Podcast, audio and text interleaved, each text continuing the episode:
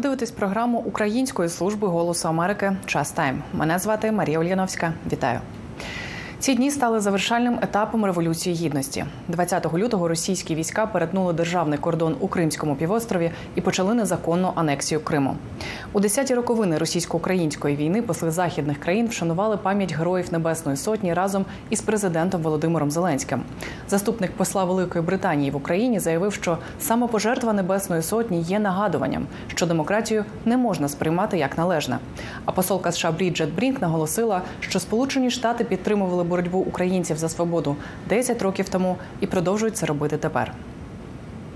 Тим часом у Білому домі анонсували, що 23 лютого оголосять нові санкції проти Росії у відповідь на смерть Навального.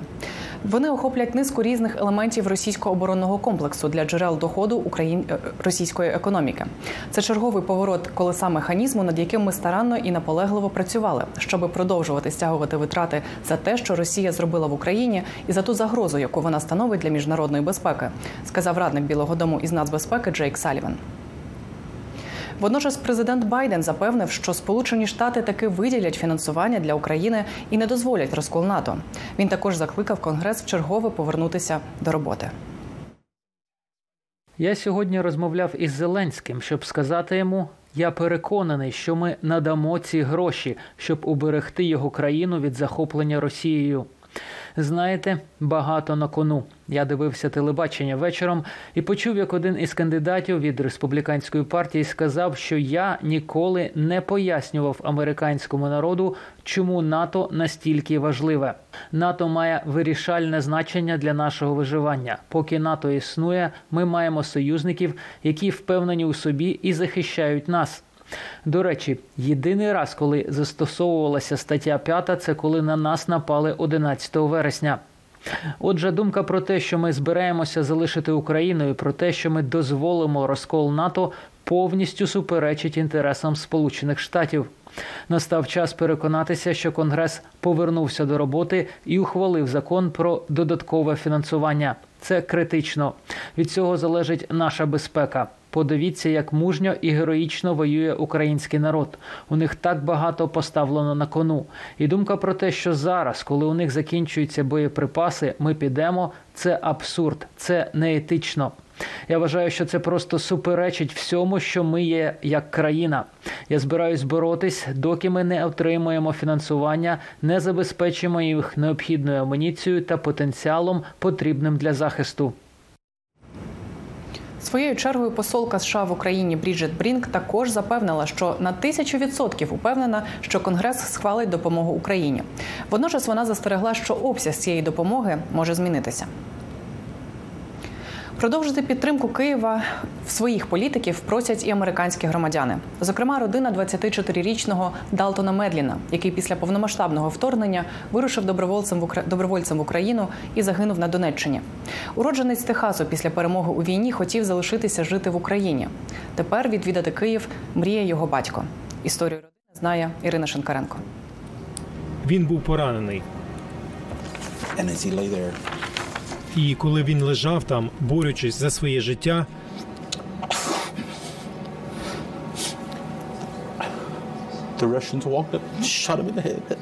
прийшли росіяни і просто вистрілили йому в голову. Так, ось із якими людьми ви маєте справу. Вони вбили мого сина. Мій син був героєм. Він бився не за себе, він боровся за справу. Він боровся за людей, яких любив. І попри те, що це надзвичайно боляче. Я надзвичайно, надзвичайно ним пишаюся. Він герой не тільки для мене, він герой для українського народу. Він герой для людей, які воювали разом із ним.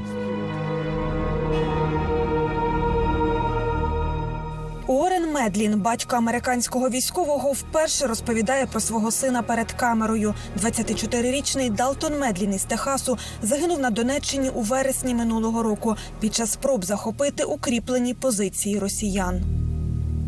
He was. Uh, do you understand? Він був тим, хто вселяє дух, хто йде першим. Тож він привів підрозділ для штурму, щоб зайняти кілька укріплених позицій росіян. Він повів команду, щоб атакувати ці позиції. Було три позиції, які він зміг узяти до того, як дістав поранення. Подробиці загибелі Далтона сім'ї розповіли товариші по службі. Офіційно він вважається зниклим безвісти, бо тіло не вдалося забрати з поля бою. Росіяни його замінували. After they murdered him, they um, took all his equipment. Після того, як його вбили, вони забрали все його спорядження: шолом, нашивки, пістолет, все, що змогли з нього зняти. А потім показали все це на російському телебаченні, вихваляючись, мовляв, як убивали американця. І вони замінували його тіло так, щоб його тіло було складніше забрати. Воювати за Україну колишній піхотинець американської армії Далтон вирушив на початку повномасштабного вторгнення Росії. Він не мав в Україні знайомих, рідних чи друзів. Утім, полюбив країну і людей відразу, і після війни хотів залишитися жити там. Uh, my reaction was, um, well, that's kind. Моя реакція була така: синку, це ж небезпечно. Ти впевнений, що хочеш це зробити? А він сказав: цілком. Він був сповнений рішучості, тож ми не відмовляли його. Він викликався добровольцем, коли це просив президент України. Він хотів допомагати людям. Він хотів бути частиною чогось великого.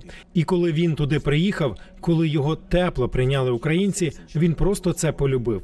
Він розповідав, що це прекрасне місце, і люди чудові, скромні та віддані. Він просто любив це. Він збирався залишатися там. Після війни збирався залишатися в Україні, адже всі були об'єднані. Українці єдині разом, без політики чи расистських речей. Всі єдині і всі разом. Про місця, де воює, і умови на полі бою Далтон не розповідав батькам. He protected his family. Він дуже оберігав свою сім'ю. Він змусив нас видалити усі його фотографії, тому що він боявся, що росіяни дізнаються про це і завдадуть нам шкоди. Тому про війну він майже не говорив.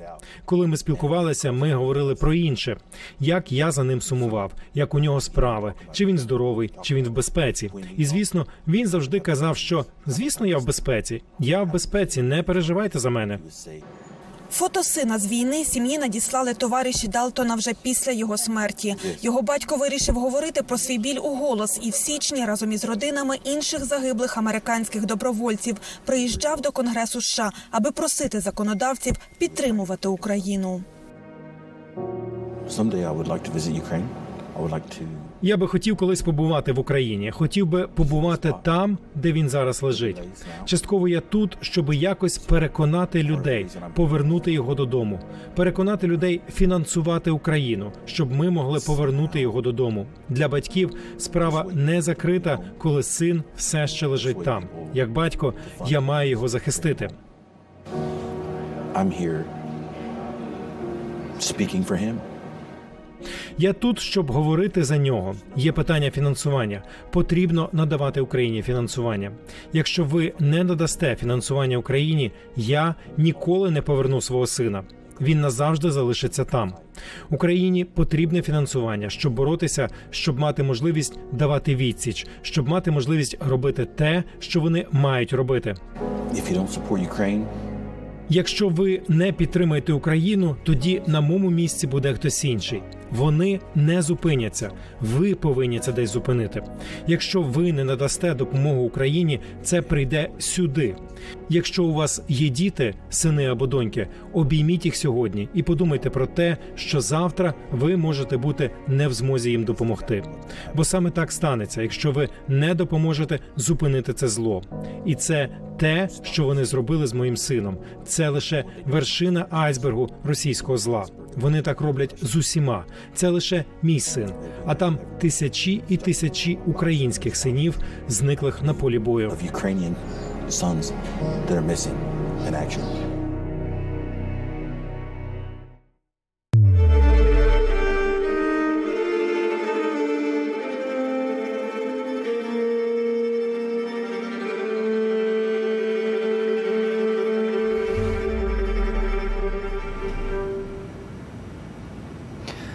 Продовжуємо підбивати підсумки другого року повномасштабного вторгнення Росії в Україну. ООН є головним майданчиком дипломатичних битв між країнами.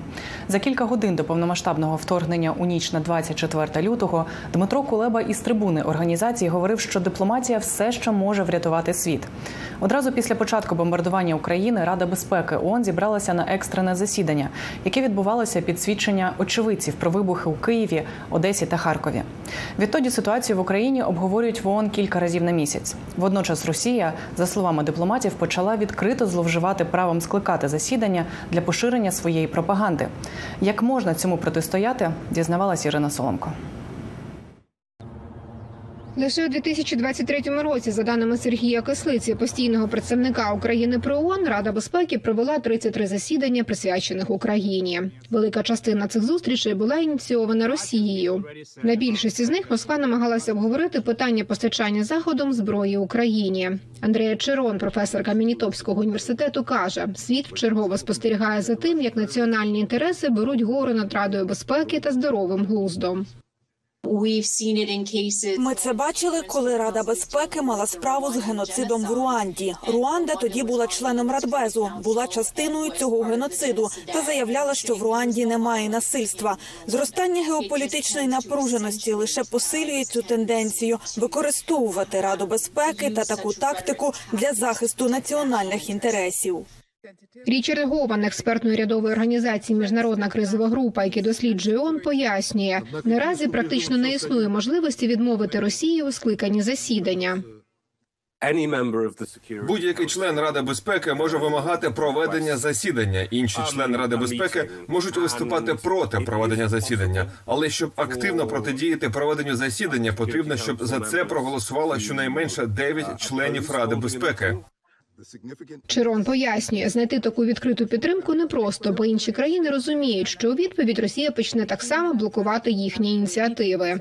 Говен відзначає, Захід та Україна також використовують Радбес, аби критикувати та засуджувати Росію. Але очевидно, що Москва намагається такими діями виснажити членів ради. Щоразу, коли захід скликає брифінг, Росія ініціює власний. Вона намагається дискредитувати засідання Радбезу. Отже, це війна на виснаження. Багато членів Ради безпеки воліли б скоротити кількість засідань щодо України не тому, що їх не турбує Україна, а тому, що на їхню думку багато з цих зустрічей є безглуздими. А є і інші важливі регіони. Також вони вважають, що деякі з них, до яких росіяни залучають відомих прихильників теорії змови, задають шкоди репутації організації. Володимир Єльченко, колишній посол України при ООН, який очолював місію, коли Україна була членом Ради безпеки, каже: Росія дуже агресивно реагує на дії інших членів, коли вони намагаються їй протистояти. Остання атака була на французького посла, який під час головування не скликав засідання щодо збиття Іл-76 у той же день, як цього вимагала Росія. Російська делегація завжди, принаймні в мої часи, коли ми там працювали, відрізнялася тим, що її члени дуже ретельно знають правила процедури і, і, і дуже вміло цим користуються. Навіть е, ну деякі інші постійні члени визнають, що такої школи, от вміння е, все перекрутити на свою користь, нема ні в кого, крім російської е. Водночас український дипломат здивований тим, що останні кілька років члени Радбезу жодного разу демонстративно не залишали залу під час виступу російського представника, і особливо під час головування та виступів російського міністра Сергія Лаврова. При нас е, це було нормальне явище.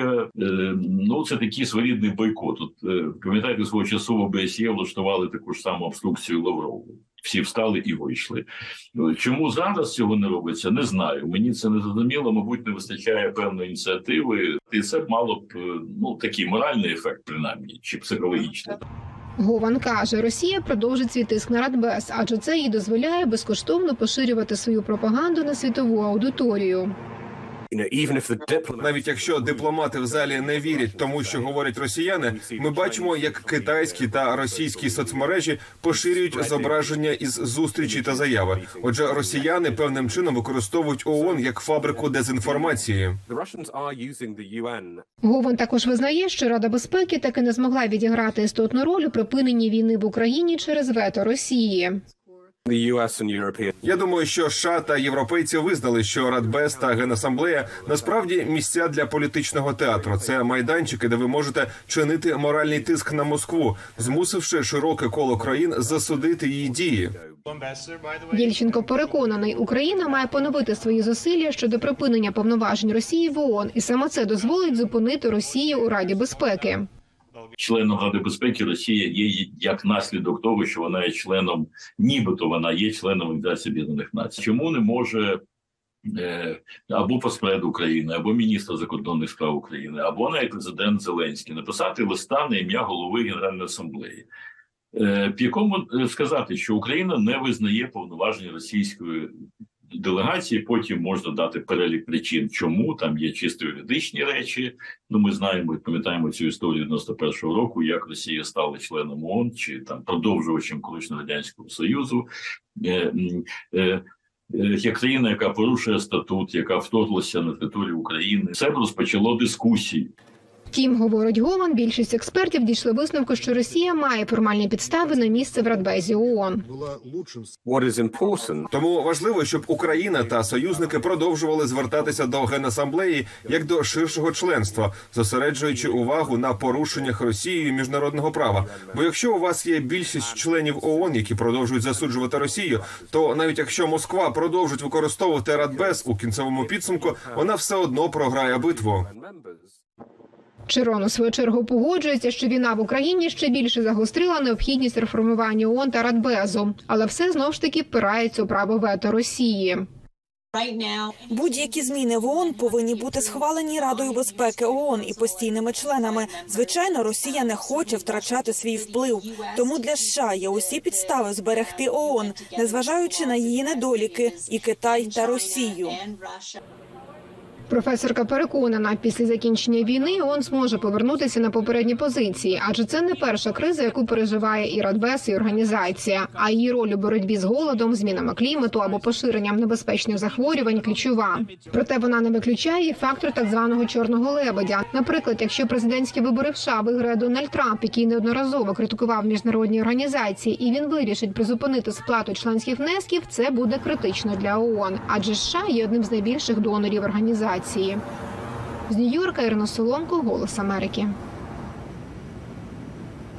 Тим часом державний департамент США очікує побачити більше справ проти російських воєнних злочинців, як в американських судах, так і в міжнародному кримінальному суді.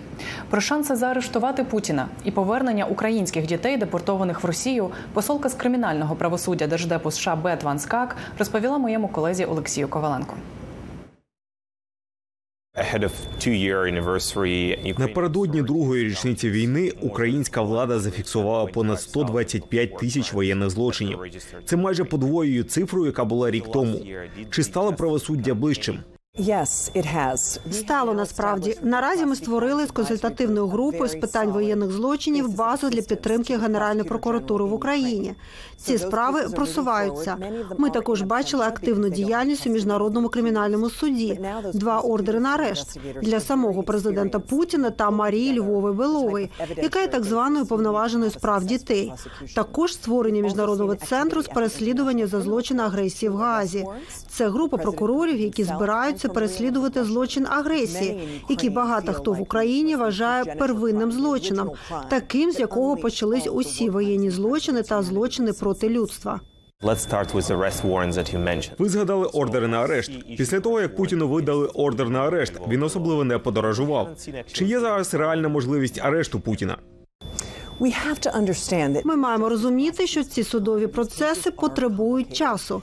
Це складні справи.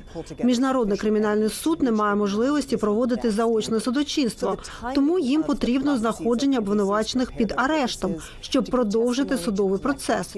Але тим часом вони можуть багато зробити, щоб підготувати свої справи, підготувати свідків до свідчень, зібрати документи, працювати із прокурорами по всьому світу.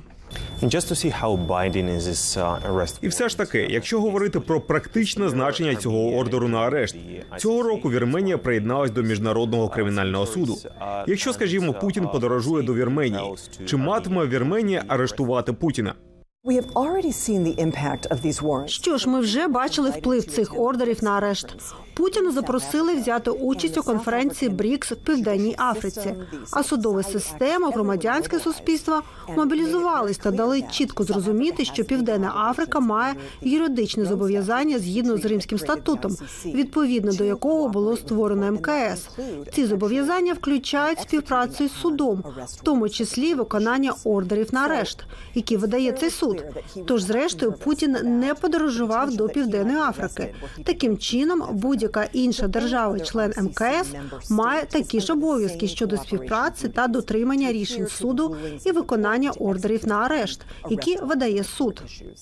Speaking of the investigations here, Нещодавно США почали перші розслідування воєнних злочинів Росії проти американських громадян.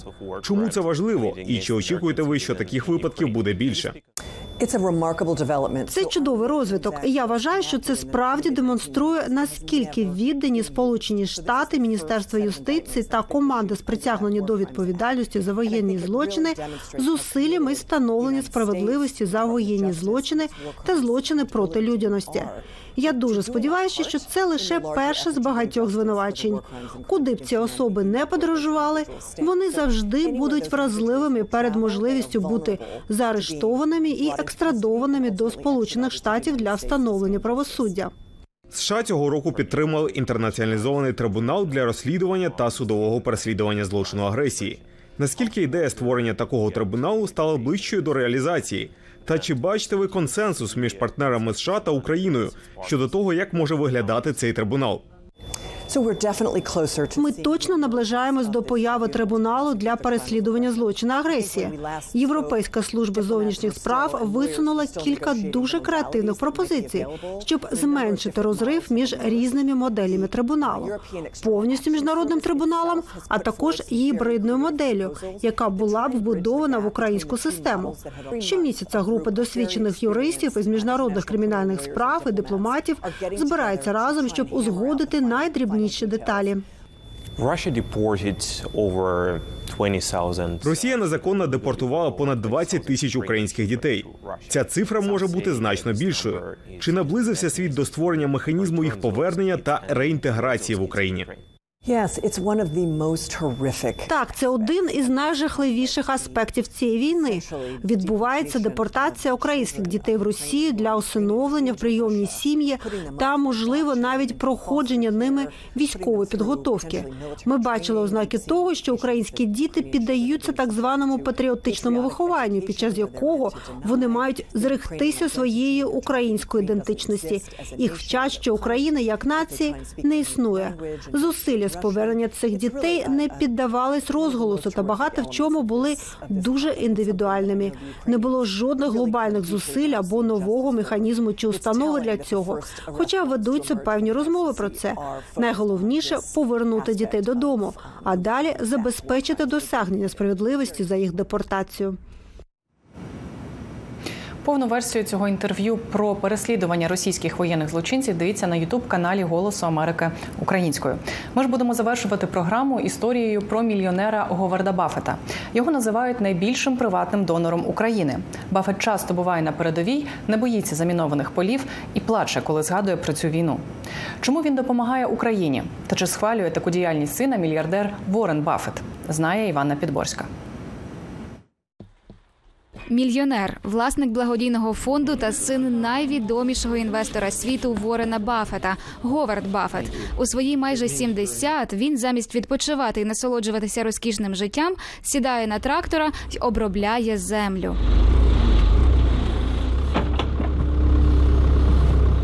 Говард середня дитина Ворена Баффета, п'ятої найбагатшої людини світу. З дитинства він обожнював усе, що пов'язано з землею та фермерством. Тому в п'ять років перетворив задній двір будинку батька на кукурудзяне поле.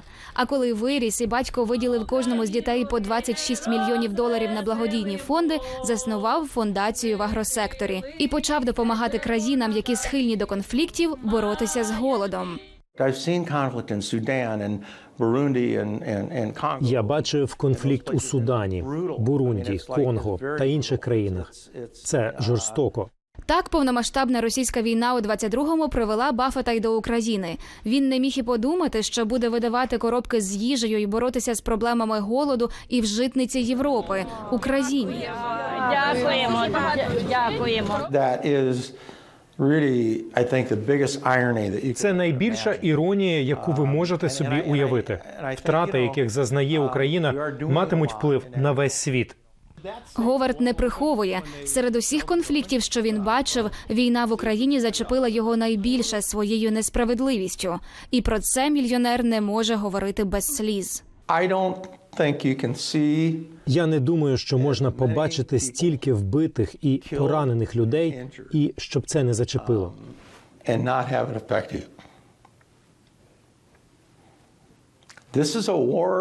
civilians. Це війна проти мирного населення, яка забрала десятки тисяч людей, зокрема дітей. Війна забрала їхні руки, забрала їхні ноги, забрала їхнє життя. Це очевидно викликає емоції.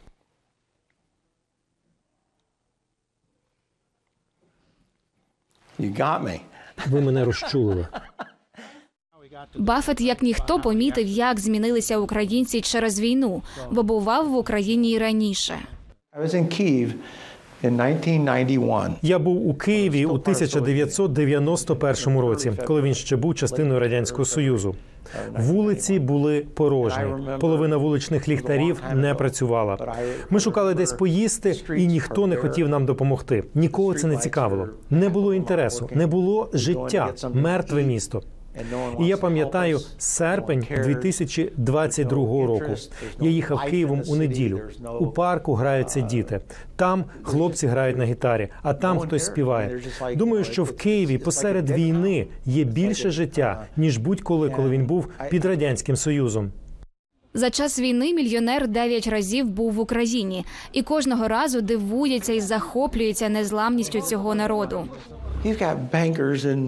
У вас є банкіри, пекарі, комп'ютерники, люди, які беруть до рук зброю, яку раніше ніколи не тримали, і воюють за свою країну.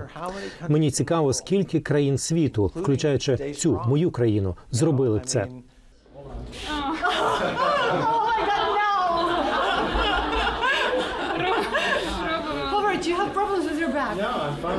Натхненний цими думками Говард і сам робить фото неподалік фронту чи навіть ходить замінованими українськими полями. Бажання допомогти сильніше за страх. Моя сестра жартує, що я як кіт маю дев'ять життів. Я не знаю, скільки ще залишилося. А от батько Говарда, найвідоміший сучасний інвестор Ворен Баффет, не настільки оптимістично ставиться до заняття свого сина. He's 100% supportive. Він на 100% підтримує. Він мене трохи сварить, коли я показую фото, де йду через заміноване поле. Він каже: Ти знаєш, я не впевнений, чи справді тобі потрібно це робити. Зате Говард упевнений у тому, що робить. Його фонд витратив на допомогу Україні понад 500 мільйонів доларів з початку повномасштабного вторгнення. А сам мільйонер планує вже десяту поїздку до України. Слава Україні! Героям слава! Недостатньо часу в Україні, недостатньо часу з людьми в Україні, недостатньо часу, щоб побачити, що відбувається.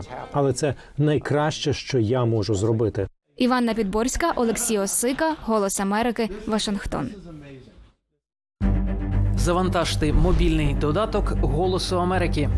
Додаток дозволяє автоматично обходити блокування завдяки вбудованому VPN-сервісу. Читайте новини, дивіться інформаційні програми та відео, а також слухайте подкасти Української служби Голосу Америки. Друзі, на цьому будемо прощатися. Дивіться також наші брифінги о 18 з понеділка по п'ятницю, де ви в прямому ефірі можете поставити питання моїм колегам Остапу Яришу та Юлії Ярмоленко. Дивіться прямі трансляції, повні версії інтерв'ю та історії на нашому ютуб каналі і підписуйтесь на наші соцмережі, щоб завжди бути обізнаними в актуальних і правдивих новинах. Дякую, що залишаєтеся з нами. Мирного вам дня. До зустрічі.